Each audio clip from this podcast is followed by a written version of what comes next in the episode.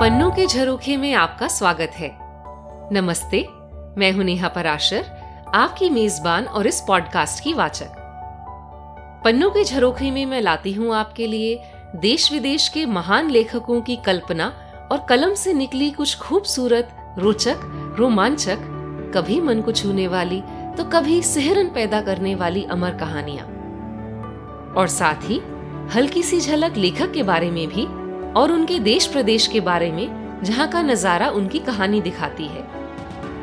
तो चलिए, खोलते हैं पन्ने और देखते हैं इन झरोकों से क्या दिखता है। कहानियों की बात चले और वो भी महान लेखकों की, और मुपासा का नाम ना आए, ये तो हो ही नहीं सकता। शायद ये एक ही ऐसे लेखक हैं जिनके बारे में अनेक अन्य महान लेखकों ने भी लिखा है। टॉल्स्टॉय ने इन पर निबंध लिखा है विलियम सरोयान और आइजैक बेबल ने इन पर लघु कथाएँ, और दार्शनिक फ्रीडरिक नीचे ने अपनी आत्मकथा तक में मुपासा का ज़िक्र किया है। इनकी कहानियों पर तो अनेकों अनेक फ़िल्में बनी ही हैं, इनके खुद के जीवन पर फ़िल्में बनाई जा चुकी हैं। मुपासा का पूरा नाम था ऑनरी रेने एल्बert गी द मुपासा इनके माता पिता फ्रांस के संभ्रांत परिवारों से थे। पर इनके नाम के बारे में एक दिलचस्प बात बताती हूँ। इनके पिता का नाम सिर्फ़ मुपासा था, पर इनकी माँ ने आग्रह किया कि वे अपने नाम के आगे द लगाने का अधिकार आरक्षित कर ले, जिससे पता लगे कि वो एक राजसी परिवार से हैं। द माने किसी जगह से, जैसे भारत के राजसी परिवारों में हम कहते हैं मेवाड़ के महाराजा, ग्वालियर की राजकुमारी इत्यादि। इसी तरह नाम मुपासा से द मुपासा हो गया। गीद मोपासा का जन्म 1850 में फ्रांस के सेन इन्फीरियर में हुआ था, जो कि नॉर्मंडी प्रदेश में है। यह उत्तरी फ्रांस में स्थित इलाका है, जिसका गठन 18वीं सदी में फ्रांसीसी विद्रोह के बाद हुआ था। और यदि आप द्वितीय विश्व युद्ध के विषय पर बनाई गई फ़िल्मों के शौकीन हैं तो नॉर्मंडी के नाम से परिचित ना हो ऐसा हो ही नहीं सकता। यहाँ पर एलाइज यानी कि ब्रिटेन, अमेरिका और कनाडा ने डी डे पर 1944 में जर्मनी पर हमला बोला था क्योंकि यह प्रदेश उस समय जर्मनी के कब्जे में था। पर नॉर्मंडी का इतिहास बहुत प्राचीन है और बहुत रोचक भी। प्रागैतिहासिक समय की गुफाओं से लेकर जूलियस सीजर, वाइकिंग्स, अंग्रेज़ों, यहाँ पर अनेकों हमले हुए हैं और इतिहास के पन्ने बढ़ते गए। पर अक्सर जब हम फ्रांस के बारे में सोचते हैं तो सबसे पहले पेरिस का ध्यान आता है और पेरिस के बारे में सोचते हैं तो सबसे पहले आईफिल टावर का। तो एक मज़ेदार बात बताती हूँ। मुपासा को आईफिल टावर एक नज़र नहीं भाती थी, और ऐसा सोचने वाले वे अकेले नहीं थे। उन्होंने और 45 और बुद्धिजीवियों ने, जिनमें से कुछ बहुत जाने माने नाम भी थे, सरकार को एक गुस्से से भरी चिट्ठी लिखी थी आईफिल टावर बनाने के विरोध में। और तो और, मुपासा आईफिल टावर के निचले भाग में बने रेस्टोरेंट में ही खाना खाते थे, क्योंकि पेरिस में किसी भी और जगह से टावर की झलक मिल ही जाती थी यहाँ के सिवा। मुपासा ने अपने 42 साल के छोटे से जीवन काल में 300 से भी अधिक लघु कथाएँ, छह उपन्यास और 200 से अधिक निबंध लिखे हैं। इस एपिसोड में इनकी एक बहुत ही प्रसिद्ध कहानी सुनेंगे, जिसका नाम है द नेकलेस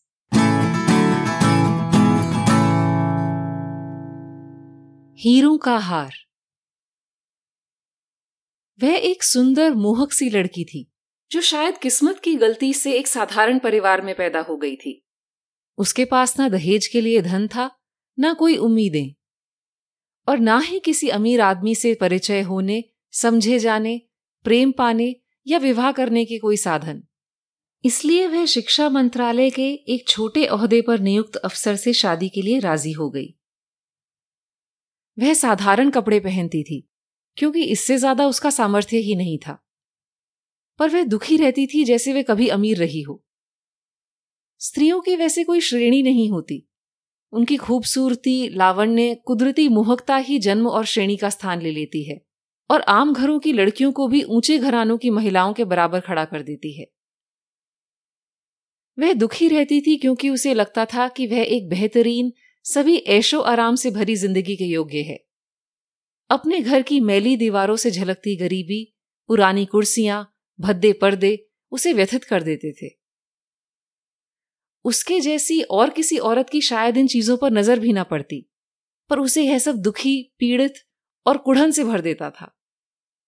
वह बड़े बड़े कमरों के सपने देखती थी, जहाँ तांबे के झाड़ फानूस दीवारों पर लगे पूर्वी चित्रकला पर रोशनी डाल रहे होते बड़ी बड़ी बैठकें जहाँ रेशम के कालीन पर्दे होते और बहुमूल्य साज सामान होता, और छोटे खुशबूदार कमरे आत्मीय मित्रों से बात करने के लिए। और मित्र होते मशहूर आदमी, जिनसे सब औरतें चाहत भी करती हैं और ईर्षा भी। वह खाने की गोल मेज पर पति के साथ बैठी थी। मेजपोश तीन दिन से बदला नहीं गया था। पति ने कटोरे से ढक्कन उठाकर देखा और कहा, शोरबा! वाह, इससे बढ़िया क्या होगा? वह आलीशान कमरों में चमचमाते बर्तनों में परोसे शाही पकवानों के बारे में सोच रही थी। उसके पास ना खूबसूरत कपड़े थे, ना जेवर, कुछ नहीं। और बस यही चीज़ें थी जिनसे वह प्रेम करती थी। वह उन्हीं के लिए बनी थी। वह चाहती थी कि लोग उसे निहारें, चाहें, ईर्ष्या करें। उसकी एक अमीर सहेली थी जो स्कूल से उसके साथ थी। वह अब उससे मिलती जुलती नहीं थी, क्योंकि वापस आकर अपने घर को देखकर अपनी दशा पर उसे और दुख होता और वह कई दिनों तक तड़पती रोती रहती। एक शाम उसका पति चेहरे पर जीत की सी झलक लेकर आया और उसके सामने एक बड़ा सा लिफाफा रखा। ये देखो, तुम्हारे लिए क्या है? उसने तुरंत लिफाफा फाड़ा और उसके अंदर से एक कार्ड निकला। शिक्षा मंत्री श्री रामपनु और उनकी पत्नी, श्रीमान और श्रीमती लॉजल को 18 जनवरी की शाम को मंत्रालय में सादर आमंत्रित करते हैं। पति की उम्मीद से उलट, खुश होने की बजाय उसने खींचकर निमंत्रण मेज पर फेंक दिया। मैं इसका क्या करूँगी? पर प्रिय, मुझे लगा तुम खुश हो जाओगी। तुम कभी बाहर नहीं जाती, और ये अच्छा मौका है। मुझे बहुत मुश्किल से ये निमंत्रण मिला है। यहाँ सब जाना चाहते हैं, पर बहुत खास लोगों को ही निमंत्रण मिला है। सारा मंत्रालय होगा वहाँ। उसने गुस्से से पति को देखा। और अगर जाऊँगी तो पहनूँगी क्या? पति ने इस बारे में सोचा ही नहीं था। वह सकपकाकर बोला वो जो ड्रेस जो तुम पहनकर थिएटर जाती हो मुझे तो बहुत अच्छी लगती है। वह कहते कहते रुक गया, अपनी पत्नी को रोता देखकर। दो बड़े बड़े आँसू उसकी आँखों से नीचे ढलक गए। क्या हुआ? क्या हुआ? वे बहुत मुश्किल से चुप हुई और खुद को संभाल कर अपने गीले गाल पहुँचे। कुछ नहीं। मेरे पास इस पार्टी में जाने के लिए कपड़े नहीं है। ये निमंत्रण तुम अपनी किसी दोस्त को दे दो, जिसकी पत्नी के पास मुझसे बेहतर कपड़े हो। वह परेशान था, पर उसने फिर से कोशिश की। देखो मैथिल्ड, एक अच्छी ड्रेस कितने में आ जाएगी? कोई ऐसी जो तुम फिर कभी और मौकों पर भी पहन सको? उसने कुछ सोचा, हिसाब लगाते हुए कि वह कितनी कीमत कह सकती है, जिससे उसका समझदारी से खर्च करने वाला पति चौंक कर एकदम मना ही ना कर दे। उसने हिचकते हुए कहा, ठीक से तो नहीं कह सकती, पर शायद चार सौ फ्रैंक में काम चला लूँगी। पति का रंग थोड़ा फीका पड़ गया। वह ठीक इतनी ही रकम जुटाकर रख रहा था एक बंदूक खरीदने के लिए, जिससे वह अगली गर्मी दोस्तों के साथ नैनटेर में इतवारों को शिकार पर जा सके। फिर भी उसने कहा, ठीक है, मैं तुम्हें चार सौ फ्रैंक दे देता हूँ, पर कोशिश करना बहुत सुंदर ड्रेस लाने की। पार्टी का दिन नज़दीक आने लगा। मदाम लॉजेल दुखी, परेशान और चिंतित लग रही थी। ड्रेस तैयार थी, फिर भी। एक शाम उसके पति ने पूछा, क्या बात है? कुछ दिनों से तुम्हारा व्यवहार कुछ अजीब सा है? मैं दुखी हूँ क्योंकि मेरे पास कोई जेवर नहीं है, एक मोती तक नहीं। कितना ऊँचा लगेगा। सोच रही हूँ जाऊँ ही ना। तुम फूल क्यों नहीं पहनती? पति ने कहा, आजकल तो काफ़ी चलन में भी है। दस फ्रैंक में दो तीन खूबसूरत से गुलाब मिल जाएँगे। पर वह संतुष्ट नहीं हुई। नहीं। इतने बड़े बड़े लोगों के बीच गरीब दिखने में बहुत शर्म आएगी। कितनी बुद्धू हो तुम, पति ने कहा। ऐसा करो, तुम अपनी सहेली मदाम फॉरेस्टियर से कुछ जेवर उधार ले लो। वो तो तुम्हारी अच्छी सहेली है। अरे हाँ, ये तो मैंने सोचा ही नहीं, उसने खुशी से कहा। अगले ही दिन वह अपनी सहेली के घर गई और अपनी मुश्किल उसके साथ साझा की। मदाम फॉरेस्टियर अपनी शीशे वाली अलमारी तक गई और उसमें से एक बड़ा सा बक्सा निकाला। बक्से को खोलकर मदाम लॉजेल के सामने रखते हुए कहा, कुछ भी चुन लो। उसने पहले कुछ कड़े देखे, फिर एक मोतियों का हार, फिर बहुमूल्य रत्नों से जड़ा एक सेट, बेहतरीन कारीगरी वाला। वह जेवर पहन पहनकर शीशे में देख रही थी। उसे उन्हें उतार कर वापस देने का मन ही नहीं कर रहा था। फिर भी उसने पूछा क्या कुछ और नहीं है तुम्हारे पास? हाँ है तो पर मुझे पता नहीं तुम्हें क्या पसंद आएगा। तभी काले रेशम के डब्बे में एक नायाब हीरों के हार पर उसकी नज़र पड़ी और हसरत से उसके दिल की धड़कनें बढ़ गई। उसने कांपते हाथों से हार उठाया और अपनी गर्दन पर उसे पहना और खुद को ही देखकर मुग्ध हो गई। हिचकते हुए उसने पूछा, तुम ये मुझे उधार दे दोगी? बस ये ही हाँ, क्यों नहीं? सहेली ने कहा। वह सहेली के गले लग गई और फिर अपना खजाना लिए निकल पड़ी। पार्टी का दिन आ गया। मदाम लॉजल कामयाब रही। वो बाकी सभी औरतों से ज़्यादा सुंदर लग रही थी। मोहक, मुस्कुराती हुई, बहुत खुश। सभी आदमी उसे घूर रहे थे। सभी अफसर उसी के साथ नाचना चाहते थे। मंत्री महोदय तक ने उस पर ध्यान दिया। वह पार्टी में झूम के नाची, मदमस्त। अपनी खूबसूरती की जीत और अपनी कामयाबी के नशे में चूर। ऐसा लग रहा था वो एक बादल पर है। खुशी का, नई हसरतों का, सराहना का, जीत का, उन सभी एहसासों का जो एक औरत को प्रिय होते हैं।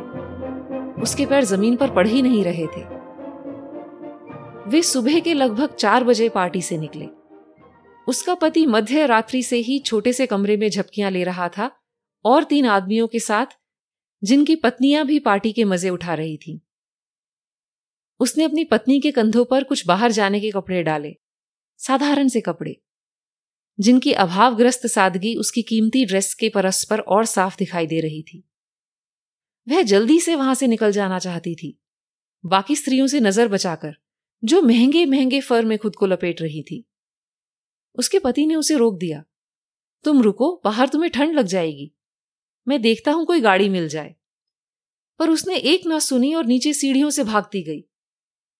जब वे आखिर बाहर सड़क पर पहुँचे तो कोई गाड़ी नहीं मिली। वे ठंड से ठिठुरते हुए सेन नदी की ओर चलने लगे। आखिरकार वहाँ उन्हें एक बग्गी मिल ही गई। एक पुरानी सी बग्गी, जो शायद अपने भद्देपन से शर्मिंदा रात में ही निकाली जाती हो। बग्गी ने उन्हें रूद मार्तीस पर अपने दरवाजे पर छोड़ दिया। और वह दुखी मन से सीढ़ियाँ चढ़ती अपने घर की तरफ़ पहुँची। एक खूबसूरत शाम खत्म हो गई थी उसके लिए। और उसका पति सोच रहा था कि दस बजे तक वापस दफ्तर पहुँचना है। वह शीशे के सामने एक आखिरी बार खुद को निहारने के लिए खड़ी थी। उसने अपने कंधे पर से कपड़े हटाए और उसके मुँह से एक चीख निकल गई। उसकी गर्दन पर वो हीरो का हार नहीं था। क्या हुआ? उसके पति ने कपड़े बदलते हुए पूछा। वह चेहरे पर दहशत लिए हुए मुड़ी। वो वो मदाम फुरेसियर का हार मेरे पास नहीं है। वह भी घबराकर उठ बैठा। क्या? ये कैसे हो सकता है? उन्होंने उसकी ड्रेस की तह में, कोट में, जेबों में सब जगह देखा। हार कहीं ना मिला। तुम्हें अच्छे से याद है ना कि तुमने पार्टी से निकलते समय पहना हुआ था? हाँ, मैंने हॉल में उसे छुआ था, मुझे याद है। अगर सड़क पर गिरा होता तो हमें सुनाई दे जाता। लगता है बगी में गिरा होगा। हाँ ऐसा ही हुआ होगा। क्या तुमने बग्गी का नंबर देखा था? नहीं, तुमने? नहीं। वे कुछ देर तक एक दूसरे को घूरते रहे। आखिरकार लॉजेल ने अपने कपड़े फिर से पहन लिए। मैं वापस जा रहा हूँ, पूरे रास्ते। शायद कहीं मिल जाए। लॉजल चला गया और वह बैठी रही, अपनी उसी ड्रेस में। उसमें बिस्तर तक जाने की शक्ति नहीं बची थी। वह कुर्सी पर बैठी रही बिना कमरे में आग जलाए, भाव शून्य। उसका पति सुबह सात बजे घर लौटा, पर खाली हाथ। वह पुलिस के पास गया, अखबार के दफ्तर में इनाम की घोषणा निकलवाई। बग्गी गाड़ी की कंपनियों में भी गया। जहाँ से भी कोई हल्की सी उम्मीद की किरण दिखी, वह सब जगह गया। और उसकी पत्नी सारा दिन इंतज़ार में रही, उसी भाव शून्य, विषाद की मनस्थिति में। लवाजिल शाम को घर वापस आया, हताश। हारा हुआ। उसके हाथ कुछ नहीं लगा था। तुम अपनी सहेली को पत्र लिखकर कहो कि हार की पकड़ टूट गई है और हम उसे ठीक करा रहे हैं। इससे हमें उसे ढूँढने के लिए कुछ और समय मिल जाएगा। उसका पति जैसा जैसा बोलता गया, वह पत्र में लिखती गई। सप्ताह के अंत तक वो सब उम्मीदें खो चुके थे। लॉजल मानो पाँच साल उम्र में आगे बढ़ गया हो। हमें नए हार के बारे में सोचना होगा। अगले दिन वो बक्से पर लिखे जौहरी के पास गए। जौहरी ने अपने खाते जांचे और कहा, मदाम, ये हार मैंने नहीं बनाया, सिर्फ़ बक्सा ही मेरा है। फिर क्या था? वह एक जौहरी से दूसरे जौहरी तक वैसा ही हार ढूंढते दर दर भटकते रहे, दुख और चिंता से हारे हुए। पलाय रोयाल की एक दुकान में उन्हें बिल्कुल वैसा ही हीरो का हार आखिर दिख गया, चालीस हज़ार फ्रैंक का। पर उन्हें वह छत्तीस हज़ार में मिल जाएगा। उन्होंने जौहरी से मिन्नत की कि वह उसे तीन दिन तक कहीं और ना बेचे। और यह समझौता भी किया कि अगर हार फरवरी से पहले मिल गया तो जौहरी अपने हार को चौंतीस हज़ार में वापस भी ले लेगा। लॉजल के पास उसके पिता के द्वारा छोड़े गए अठारह हज़ार फ्रैंक थे। वह बाकी उधार ले लेगा। उसने हर जगह से उधार लिया। कहीं से हज़ार, कहीं से पाँच सौ, जहाँ से जो मिला।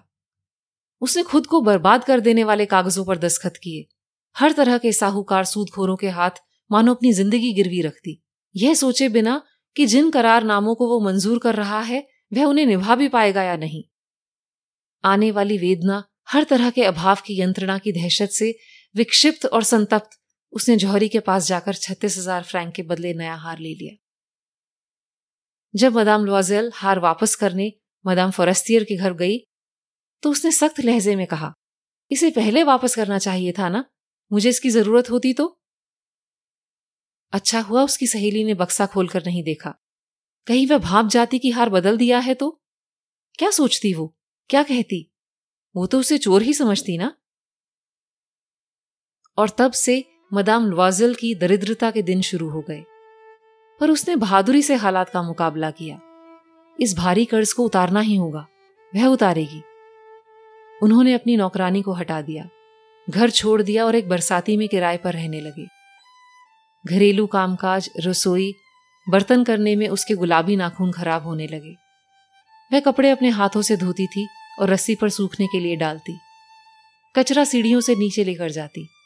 वह नीचे से पानी भरकर भी लाती। कुछ सीढ़ियों के बाद रुककर सांस लेते हुए। वह अब गरीबों की तरह कपड़े पहनती थी। टोकरी लेकर किराने की दुकान, फल सब्ज़ी की दुकान पर एक एक पैसे के लिए भावताव करती झगड़ती बेजती सहती।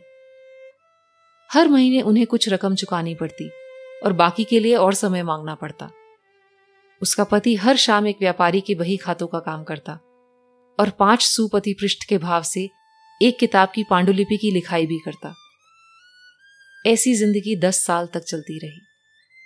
दस साल के अंत तक उन्होंने सारे पैसे चुका दिए थे, असल, सूद, सब। मदम लवाजेल अब अधेड़, बूढ़ी सी लगती थी।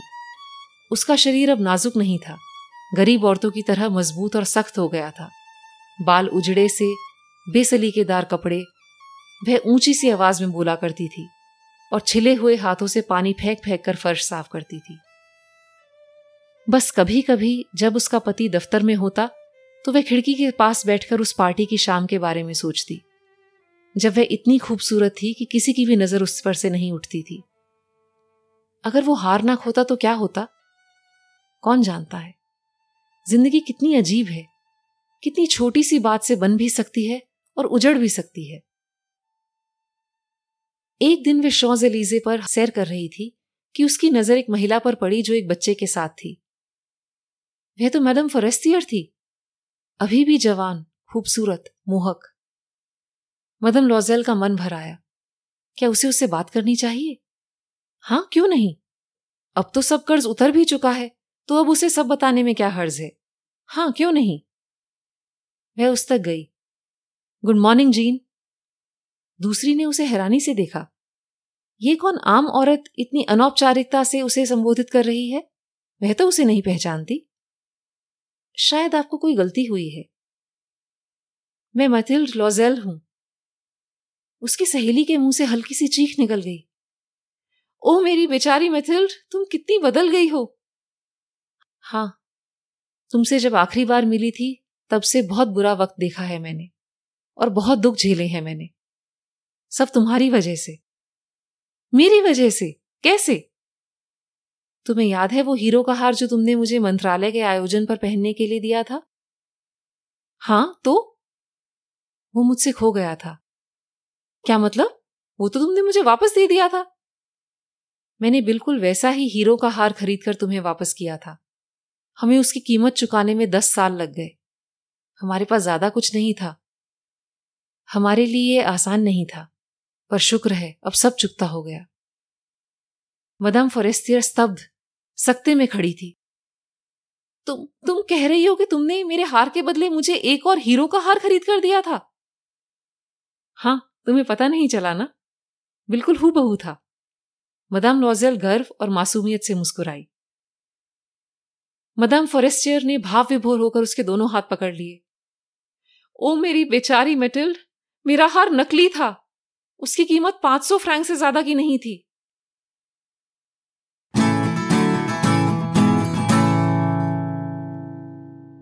पिछले एपिसोड में मैंने आपको डब्ल्यू डब्ल्यू जेकब्स की कहानी द मंकीज पॉ सुनाई थी और पूछा था इस कहानी से जुड़े एक हिंदी सीरियल के बारे में।